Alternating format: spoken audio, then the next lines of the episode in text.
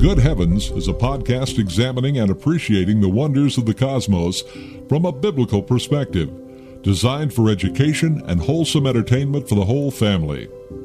From the most distant galaxies to the strangest stars in the universe, Wayne and Dan cover a wide variety of cosmological and astronomical topics as they point to the glory of God in Christ.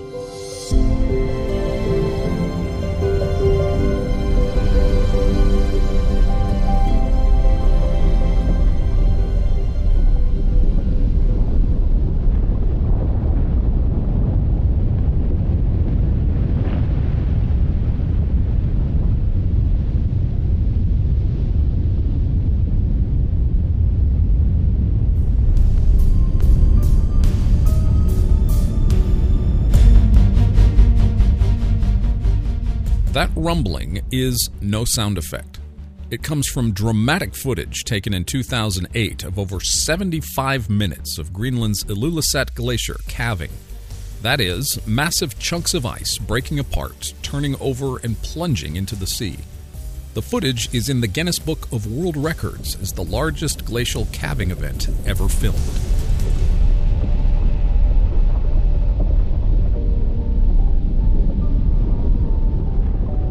Just how big was this event? Something the size of the entirety of lower Manhattan, New York, except that the buildings of ice were two and three times taller than any man made skyscraper.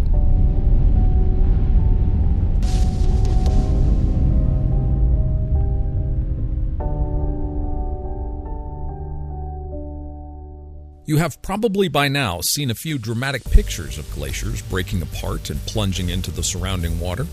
And you have likely heard scientists say that the breakup of these glaciers is definitive proof that global warming and climate change is a real issue of our time.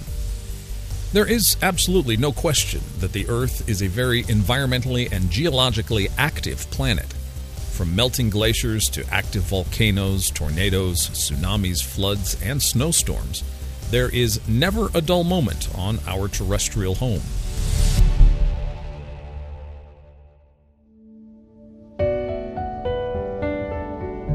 And there is no disagreement among scientists today that the Earth has quite a history, written in the rocks, ice sheets, glaciers, craters, and fossils. But what is the best way to know precisely what the history of our planet really is? Is the present a key to the past? Is the past a key to the present? How are we to read the records left to us in the texts of nature?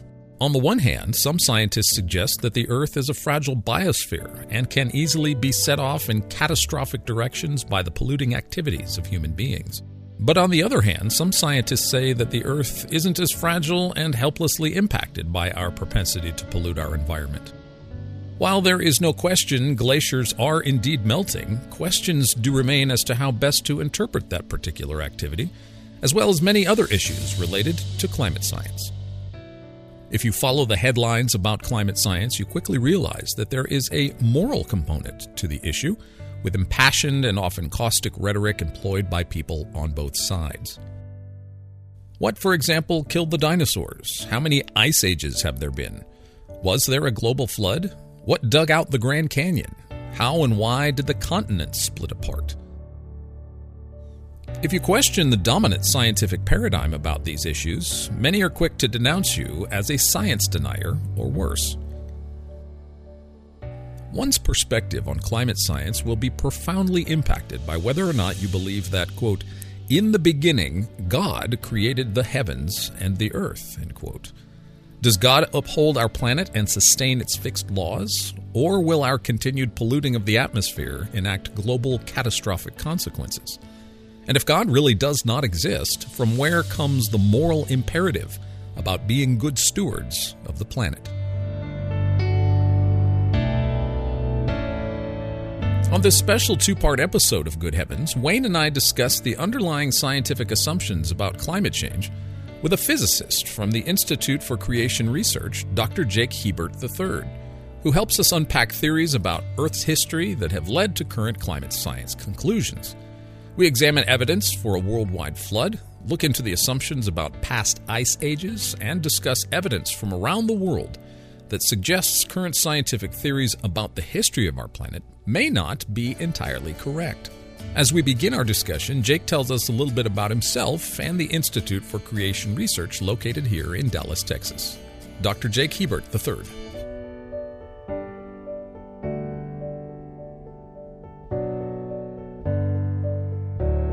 Well, uh, my name is Jake Hebert. Uh, I'm a physicist and a research associate uh, at the Institute for Creation Research. And uh, I've been interested in creation and, and, Christian apologetics for a long time. And it is really my dream job to be working here at the Institute for Creation Research. We're a Christian think tank that deals with the origins issue. Uh, you know, especially um, things like the age of the earth, uh, the Genesis flood, uh, the days of creation, and we hold to a literal six day creation. We think that's what the Bible clearly teaches. And we think that when the science is done well and done correctly, it confirms that. We've got a geologist, we got a physicist, we got a geneticist, uh, we got someone with expertise in uh, biopaleochemistry. Um, so we, we you know we do cover a lot of different areas. Uh, so uh, tell us a little bit about uh, the uh, the groundwork where your offices is, the the museum, and all that kind of stuff. Well, we have a discovery center that we opened a while back, and we're very proud of it. Uh, it's it's really really nice, and it's a good place to come with your family for a day trip. Um, but we've got we've got a planetarium. We have three planetarium shows, one of which is in 3D. Uh, we've got an Ice Age theater. We've got animatronic dinosaurs. And basically, uh, this Discovery Center is what we call it. It's there to answer questions that people have about creation and Genesis and um, and the origins issue. Fantastic. Now, Jake, what is your what is your particular scientific background? What is your um, education background, and, and what do you do right now at ICR? Well, uh, my background's in physics. Uh, I've got my BS in physics from Lamar University in, Beaumont, Texas, and then I got my master's from Texas A&M, also in physics. And then I drifted around for a while, uh, taught taught at, a little bit at the high school level and mainly at the college level, and then came back to school uh, at the University of Texas at Dallas in 2007, and then got my PhD uh, working for someone who is doing cutting edge research on the possible connection between solar activity, cosmic rays, and weather and climate. And I truly believe uh, it was God's will that I ended up working for this man. Uh, I don't think it was a coincidence because uh, the stuff that he's done it has some relevance, uh, some relevance to what I'm doing even right now. Uh, and so it was it, it was uh, a lot of work, but I'm very glad that I worked for that professor. So before we get into your expertise, your area of expertise, Jake, I want you to address this uh, this modern myth that science and Christianity are incompatible. As you say in your book, uh, you mentioned that uh, you know your religious beliefs. You talk about uh, people's religious beliefs informing science. But, uh, you know, as you point out, atheism or atheists hold religious beliefs. They hold beliefs about God, about religion, uh, and and that does definitely influence uh, science as well. And so, um, talk a bit about this because you obviously, with your background and experience, you're you're well versed in the scientific paradigms of modern Earth science from a secular standpoint. Um, so, just kind of unpack your experience with, with science and Christianity and and their uh, their ultimate compatibility. Well, I'll tell you this. Like I said, my background was in physics, and Wayne has a background in physics. And just to give you an example of what I'm talking about, the subject of evolution almost never comes up in physics, which is like the hardest of the physical sciences. So that right there ought to tell you something. Okay, it almost never comes up except when you get into maybe cosmology or, or something like that. But the subject, it practically never came up all the time that I was an undergraduate or even a graduate student. And so that right there, I think, tells you that that's a hint that evolution may not really be science.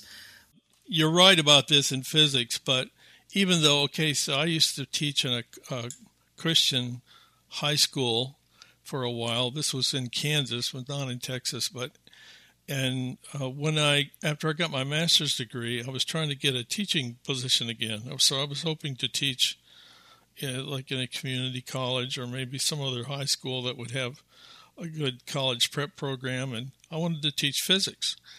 And uh, so there was a particular interview I had where they they were kind of uncomfortable with just the fact of um, not really with my physics background, but with just the fact that I had taught at a Christian Christian school. They were kind of um, not really yeah. comfortable with with me for some reason, even though I had a, a a degree, a master's in physics from a secular university. Yeah, yeah. Well, it does happen. I'm not saying there isn't discrimination or prejudice, but just from the from my personal experience, um, it had very little to do with the actual work that we do. Yes, I agree. And, and frankly, I, I think that's you. true for you too, Wayne. Yeah. I mean, you know, they may have been prejudiced against you, but it's not because of the quality of your work or or anything like that. It's just it's a it's a it's a religious issue. That's really what it is. Yeah, I agree. Let me just say this. You know, the, the, I, you, you, talked about the idea that uh, Christians are out of touch uh, with modern scientific inquiry, and especially those of us who hold to a, a literal six day creation. And and I can tell you from my experience, we don't have that luxury. Okay, we're in the minority, so we have to be well versed on the secular literature.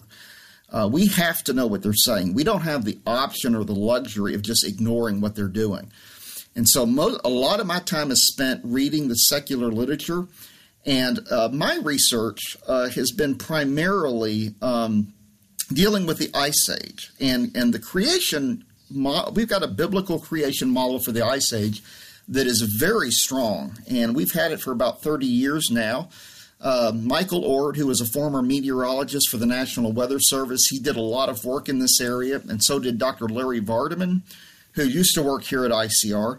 And I'm sort of extending the work that they've done. And um, most of the hardcore research that I've done in my career is in one way or another climate related. Uh, I don't claim to be a climatologist or a meteorologist, but the work that I've done has very, has very much relevance to the issue of climate change. And um, one area that I spent a lot of time looking into was the alleged evidence for the secular ice age theory, and I found that it was seriously wanting. And uh, and so that's something I spent quite a bit of time on, and where I had to be really well versed in the literature to do that. And so it seems like when you talk about climate change today, a very hot topic that has uh, deep moral implications. Yes. I mean, if you're on social media, you can see this most specifically. Everybody has an opinion about climate change. You mentioned in your book uh, the epithet of climate deniers and science deniers. Right. But this, I think this this issue in our culture today shows very clearly that there is a moral component to talking about Earth's history that boils down to a specific view about whether or not God exists, whether or not the Bible is true that uh, if you go back to Al Gore, I can remember after he shortly after he lost the presidency, he went on a, a basically a crusade of global warming, and uh, it hasn't abated this idea that there's a there are moral implications for how we treat the environment, and um, so I think it emphasizes exactly what you say in your book that that because of this moral component, people people are upset about this one way or the other. There's a there's a passion and uh, very heated and passionate rhetoric going back and forth about uh, climate change, uh, the global warming, the uh, and and you tie this so wonderfully though together um, in your book. It makes it clear. Of course, there's a moral foundation. Of course, this goes back to you know what is the Earth? Why is it here? What's it for? What does it do? But as you say, this all is based upon having a right view of Earth's history correct? Yes. That th- this is what's a little bit different about my book. It, it's entitled "The Ice Age and Climate Change: A Creation Perspective," and and my, the main point that I'm trying to drive home in this book is that if you're going to understand the issue of climate change correctly, you have got to have a correct view of Earth history. And and what you believe about the past has dr- a dramatic effect on what you believe about the future. And I'm saying that the creation model does a far better job of explaining uh, the geophysical data than does the secular model. And I'm, I'm saying that the secular model is simply wrong, and therefore, because their model is wrong, the conclusions that they're drawing about climate change are wrong. And, and that's the big point uh, I make in the book. In fact, I don't even really make a big, super big deal about what I think about climate change personally. I briefly address that, but my, the key point, though, is that you've got to, you've, if you're going to understand this issue correctly and not draw erroneous conclusions, you've got to take Genesis seriously. And and if you don't, and, and I, I see this a lot. I see this. There are Christians out there that I think are reaching incorrect conclusions because they don't take Genesis seriously. Let's go back to uh, uh, expand that a little bit about what your view of of the world is. God created it a good world for our people to live in, for all living things, and so um, the way Genesis describes the the created earth in the beginning sounds a little different than today. Would you agree? Yes, I mean the Bible says it was very good. Uh, uh, the animals were vegetarians, uh, so were Adam and Eve. Um, there wasn't there was there wasn't any death. Uh, certainly no human death, but I think if you carefully read Genesis and the implications of what's stated there, as well as in Romans chapter eight, I don't think there was no animal death either and it was a very different world. I think the climate back then was uh, we didn't have severe weather. Uh, I, I, really doubt that we had large ice sheets. Um, I don't want to be too dogmatic about that, but I, I, really doubt that there were they existed in the pre-flood world, uh, or even in the pre-fall world. But we know that that original creation was very good. Uh, but then, as when Adam sinned, bad things started to happen. You started to get um, thorns and thistles and and um, death, and uh, and and uh, things just gradually got worse. And I think with the flood, uh, what we consider natural evil, things like volcanoes and earthquakes and things, I think that became much worse uh, because I would argue that a lot of what we're experiencing today is the after effects of the flood you, you introduce a lot of problems with a long scale time over the Earth in relation to the Ice Age. I found it fascinating because, in my mind, it was always confusing. It always has been. Uh, the, the, idea of multiple ice ages over hundreds of thousands or, or millions of years. And from what I've read so far, it seems to say that you're you're suggesting the ice age was something that that came after the flood. It was a singular ice age. Is that correct? and so there wasn't there weren't to be clear there weren't your model is suggesting that there was just one ice age, not not a multitude of ice ages. Correct? That's absolutely correct. Uh, uh the evidence for multiple ice ages is very very weak.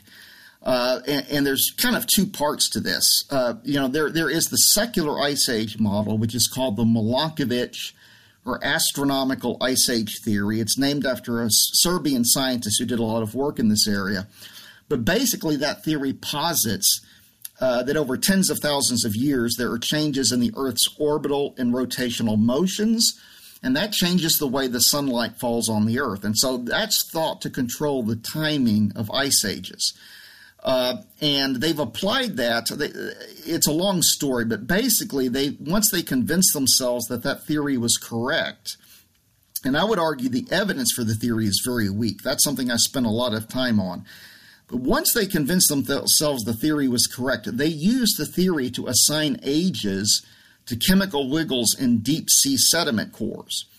And they took about 57 of those sediment cores and they combined them into what they call into what they call a stack, just this big composite set of chemical wiggles that have been dated using the Milankovitch ice age theory. Well, if you look at the wiggles that are by, that dated by the Milankovitch theory are less than 2.6 million years old, which corresponds to the Pleistocene, you know, the, the, the, the Pleistocene epoch. Guess how many ice age wiggles there are? There's 50, uh, roughly 50. You know, you have these wiggle cycles.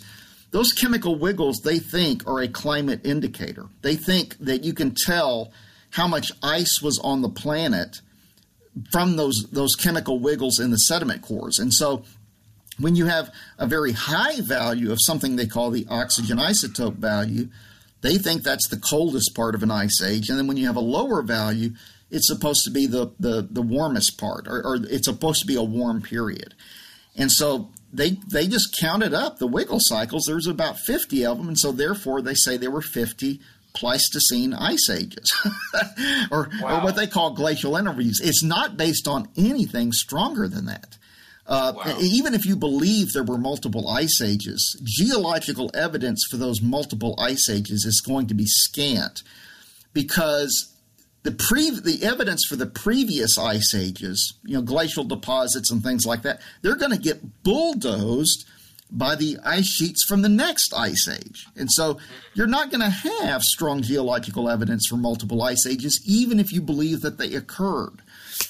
And so the, the, the evidence for those Pleistocene ice ages is, is extremely weak. Now, they also think there have been some ice ages in Earth's distant past. You know, they have something called snowball Earth. They think the entire Earth was pretty much frozen. Now, they think there were multiple ice ages hundreds of millions of years ago. But the, the evidence for that is also weak as well. Uh, the reason they say that is you is when glaciers advance, they have rocks embedded in the ice, and they will sometimes leave scratches in the underlying bedrock.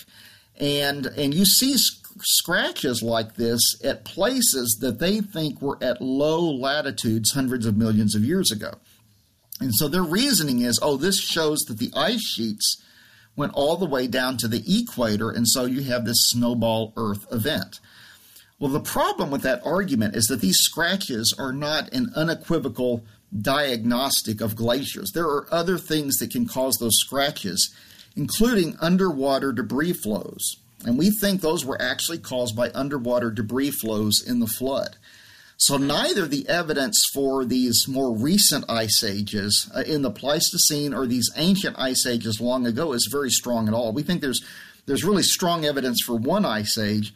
And you know, if you think about it, it makes sense that there should be just one ice age because even explaining one ice age is extremely difficult.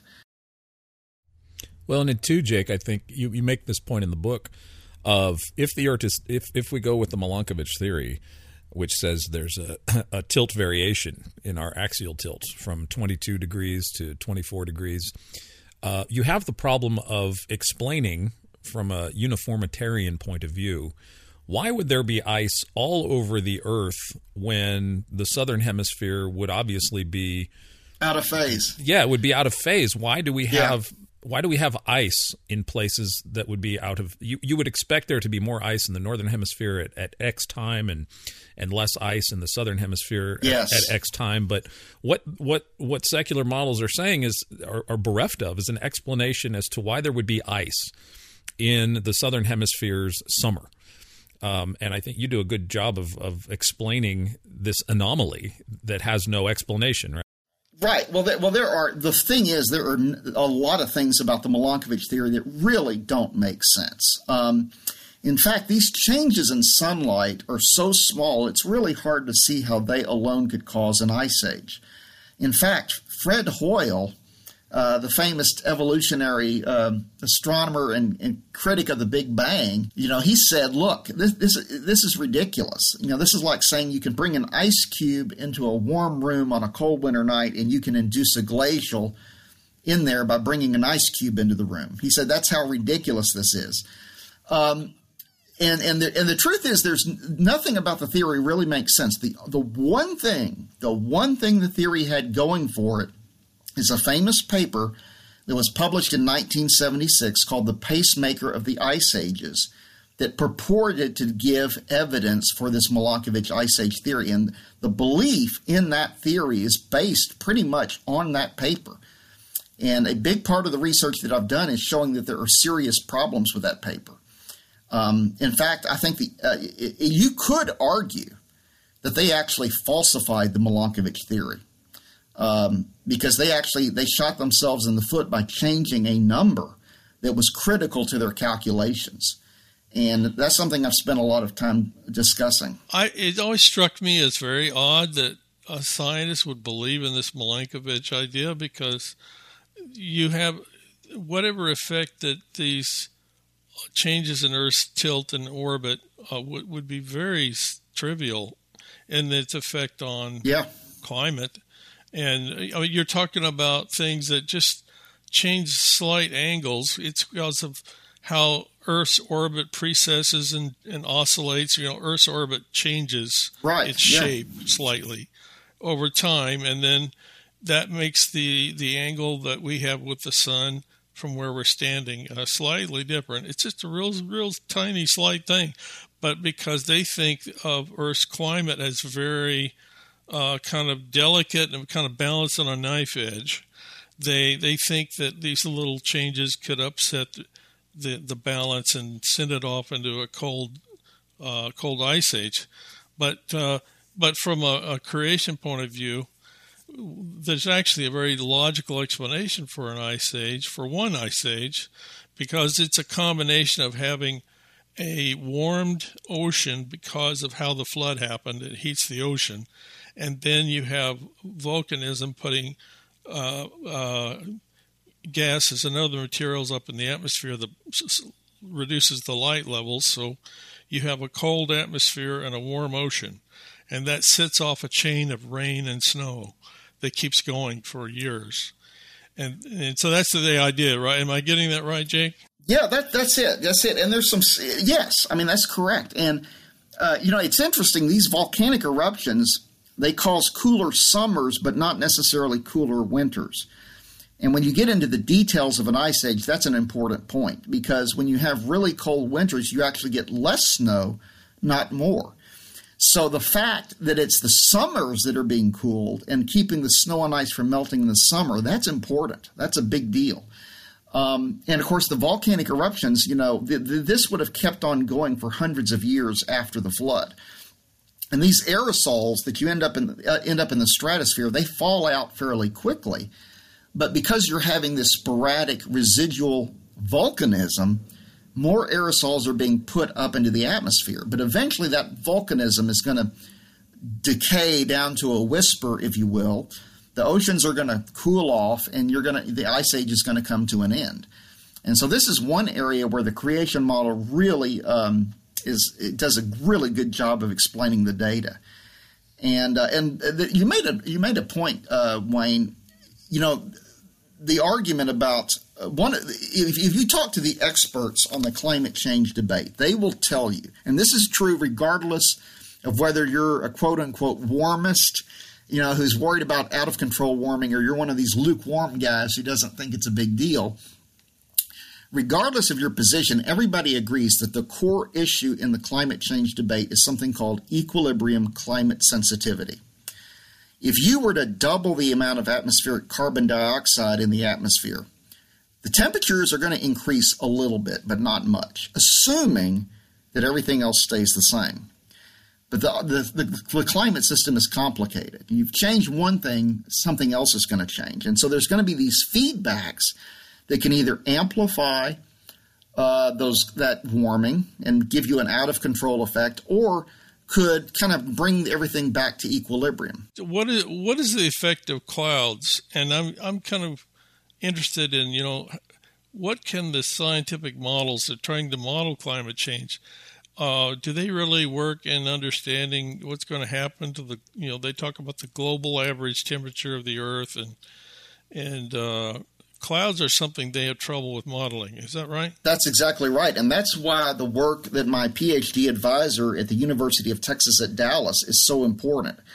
Now, I don't want to misrepresent him. He's not a creationist. He doesn't agree with my creation views. And uh, he thinks global warming is real, um, but he doesn't think it's something to panic over.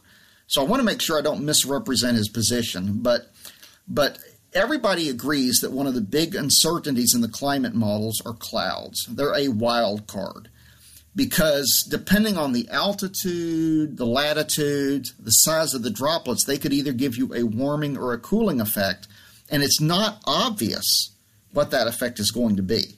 You know, there's another guy out there who a, a Danish physicist named Henrik Svensmark, who basically says when you get more cosmic rays, you get more clouds, and they cool the Earth. And uh, my advisor at UTD, Dr. Brian Tinsley, uh, he thinks that's way too simplistic, and I, I agree with him.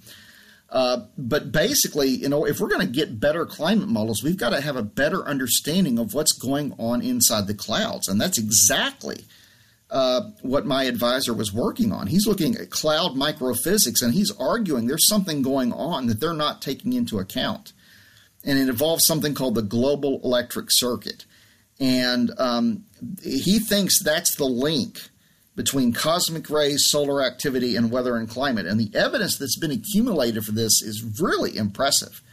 Uh, he, he, was working on that probably about for 20 years before I started working for him.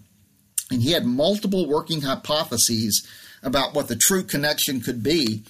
And by process of elimination, he pretty much eliminated everything else, and the global electric circuit was the only thing left. Uh, he made a he, he kind of made a prediction. I don't know if he put it in print, but when I started working for him, uh, there's the, there's this current that electrical current that comes down from the ionosphere. It's not lightning; it's what we call a fair weather electrical current, and it's about a thousand amps worldwide, but it's spread out over the entire surface of the Earth. So if you're looking at a square meter, you're looking at a tiny, tiny current, you know, trillionths of an ampere per square meter.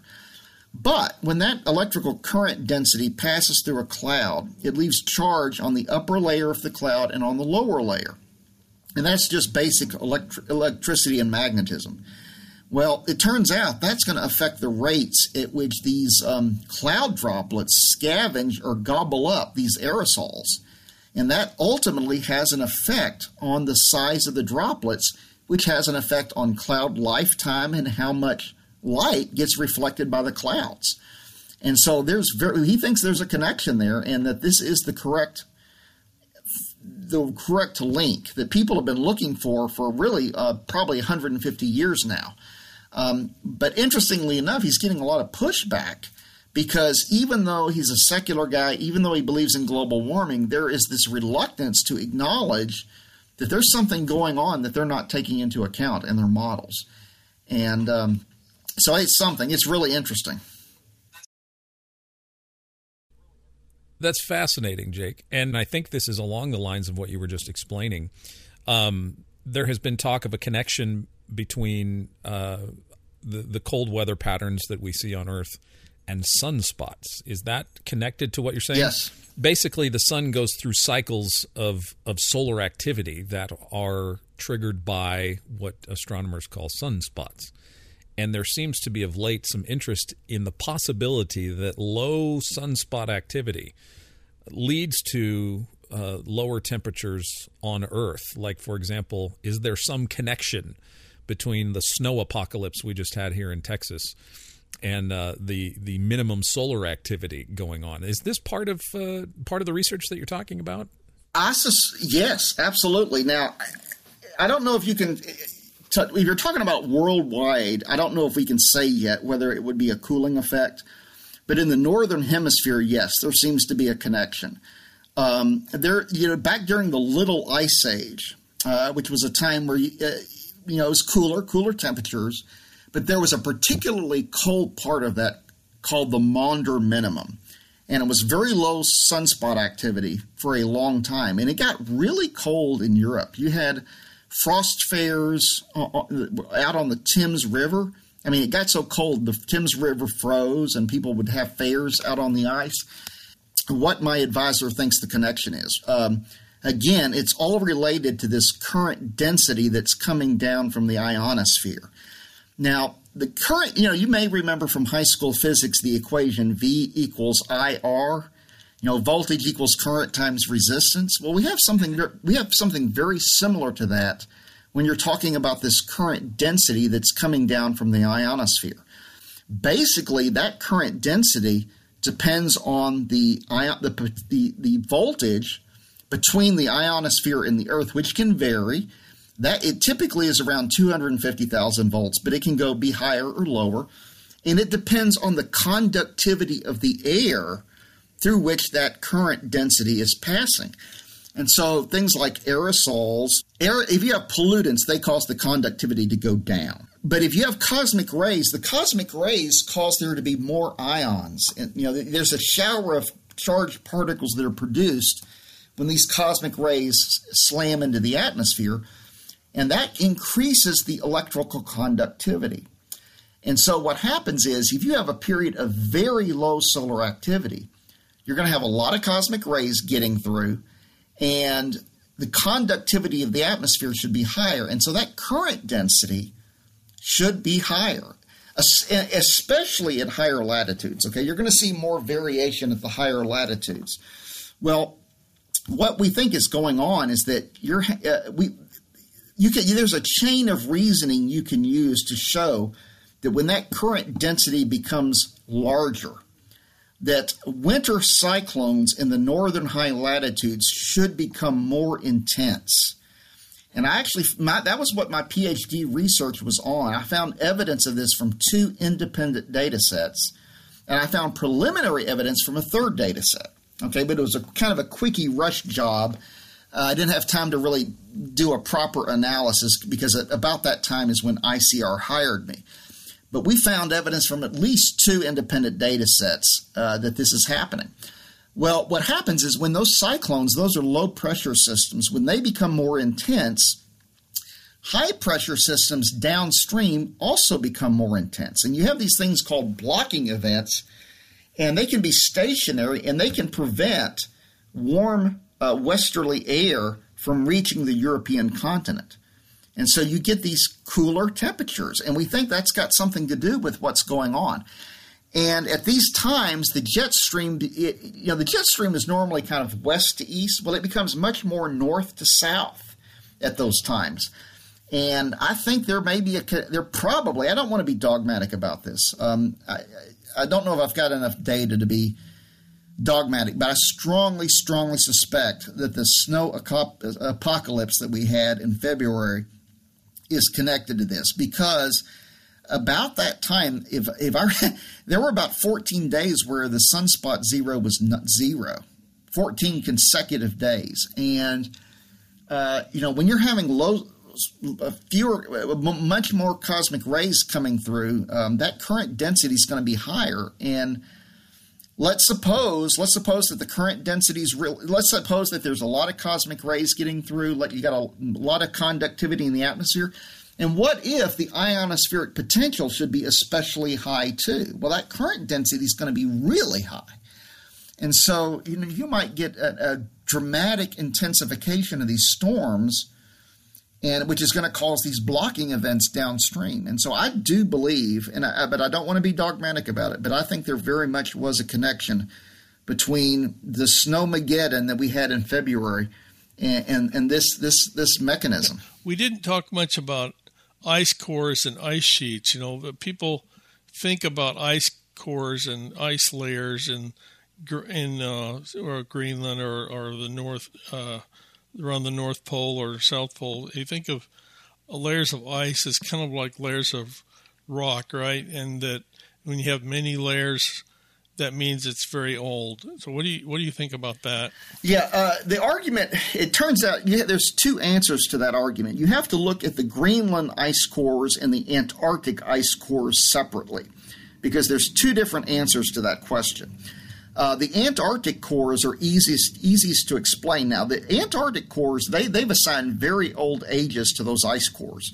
Uh, there are three deep ice cores from Antarctica that are that where they've assigned ages at the bottom of the bottom of the core, not necessarily the very not necessarily at bedrock, but as when they when they stopped drilling, they assigned ages of 400,000, 700,000 and 800,000 years to those three ice cores. Now, at first glance, that looks very intimidating. It looks like a strong argument for an old Earth, but it turns out that you cannot see annual layers uh, in the well, you can't really see layers at all, or at least not consistently in the Antarctic ice because the snowfall, annual snowfall, is too low and it's too windy. So you cannot distinguish these bands very well in Antarctica. So they are dependent on these theoretical age models to assign ages to the those ice cores. Well, those age models implicitly assume millions of years because they treat the height of the ice sheet as more or less constant. They completely ignore the time that it takes for the ice sheet to form. Now, now, now, how do you justify that? Well, the only way you can justify doing that is if the ice, if if because there's going to be some error. If you're ignoring the time it took for the ice sheet to form, there's going to be some error. But if you believe that ice sheet is millions of years old, what's you know say 10,000 years or so, or a few thousand years for that ice sheet to form? The error is negligible. So it makes the math much easier for them but it's only justified if you believe those ice sheets are millions of years old. If they're only 4,500 years old, if they've only existed since the time after the flood, you cannot safely ignore the time it takes for the ice to form. Okay, so their models implicitly assume millions of years. Okay, so it's kind of a circular. It is reasoning they have there. So, yes. So you you were talking about Antarctica. Let's talk about Greenland yes. a little bit because I want to I want to get into a story that you have in your book. oh, it's yeah. fascinating oh, thing. yes, yes, there, yes. Back in nineteen back in 1942, there was a whole group of World War II planes, some P-38 fighter planes, and I think some bombers that that had to crash land in Greenland. Right. Right and so they were they landed on the ice in Greenland, and uh, they were left there. Right now, so then a long time later, um, in 1992, so now that's 50 years later, uh, somebody is digging through the ice. Uh, they were doing drilling through the ice for something. They were going to. They were. They, they, were trying to find the planes. They, they were specifically looking. Oh, for they the, were. oh, they yeah. were. Okay, I didn't. Re- I thought they were looking for something else.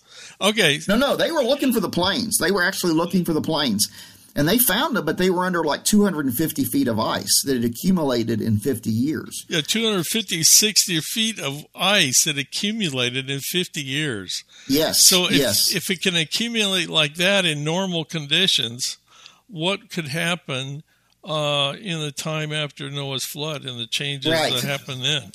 Yes. Now, to be fair, the evolutionists have criticized us for making that argument because – the the place where those planes landed is in the southeast of Greenland, and there's a huge amount of snowfall there.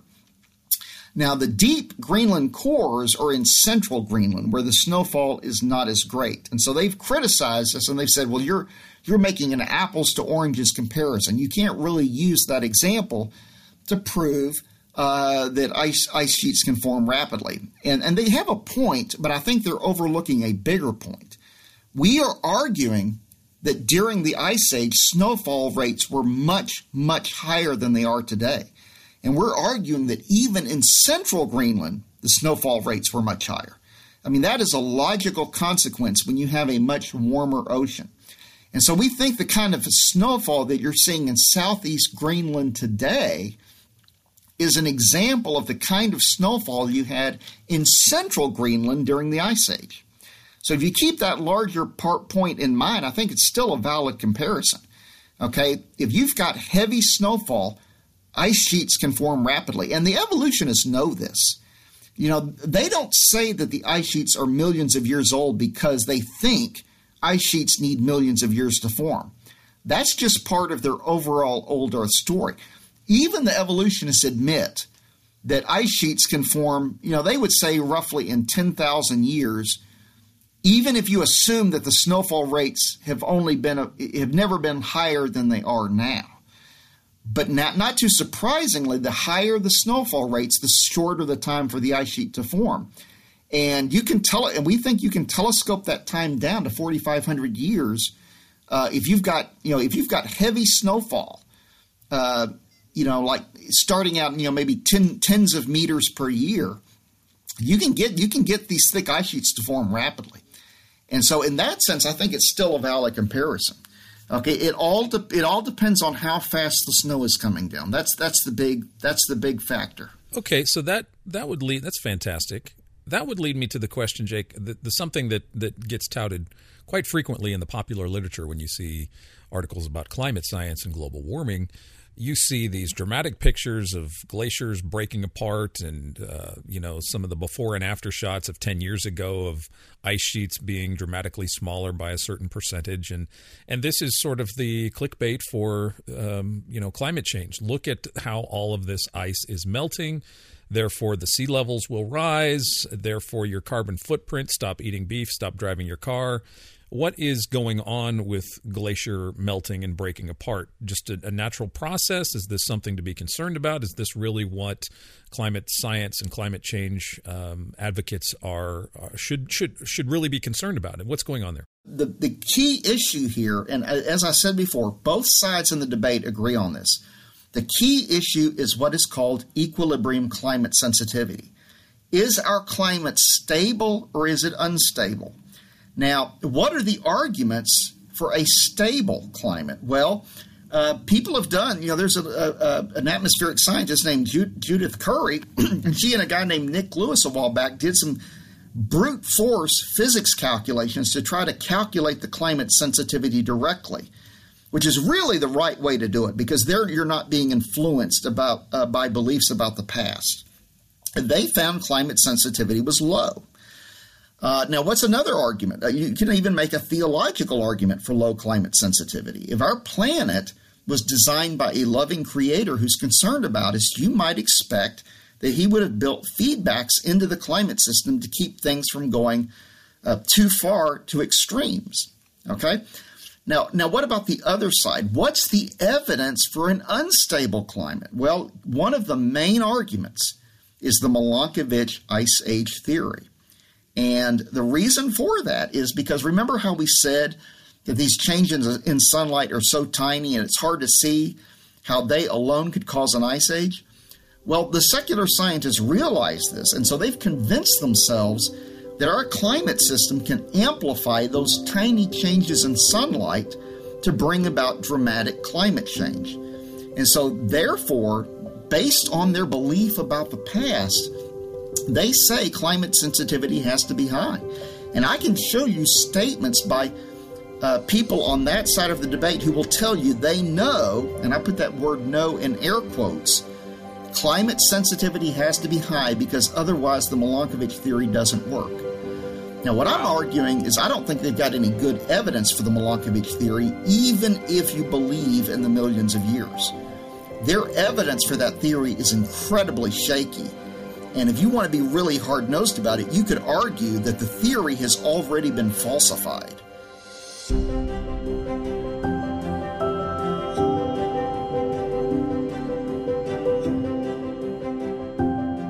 Thanks for listening to another episode of Good Heavens, a production of Watchman Fellowship Incorporated, Arlington, Texas. For more information about Good Heavens or other topics and podcasts related to apologetics, world religions, and cults, visit watchman.org today. For Watchman Fellowship, I'm Dave Mitchell.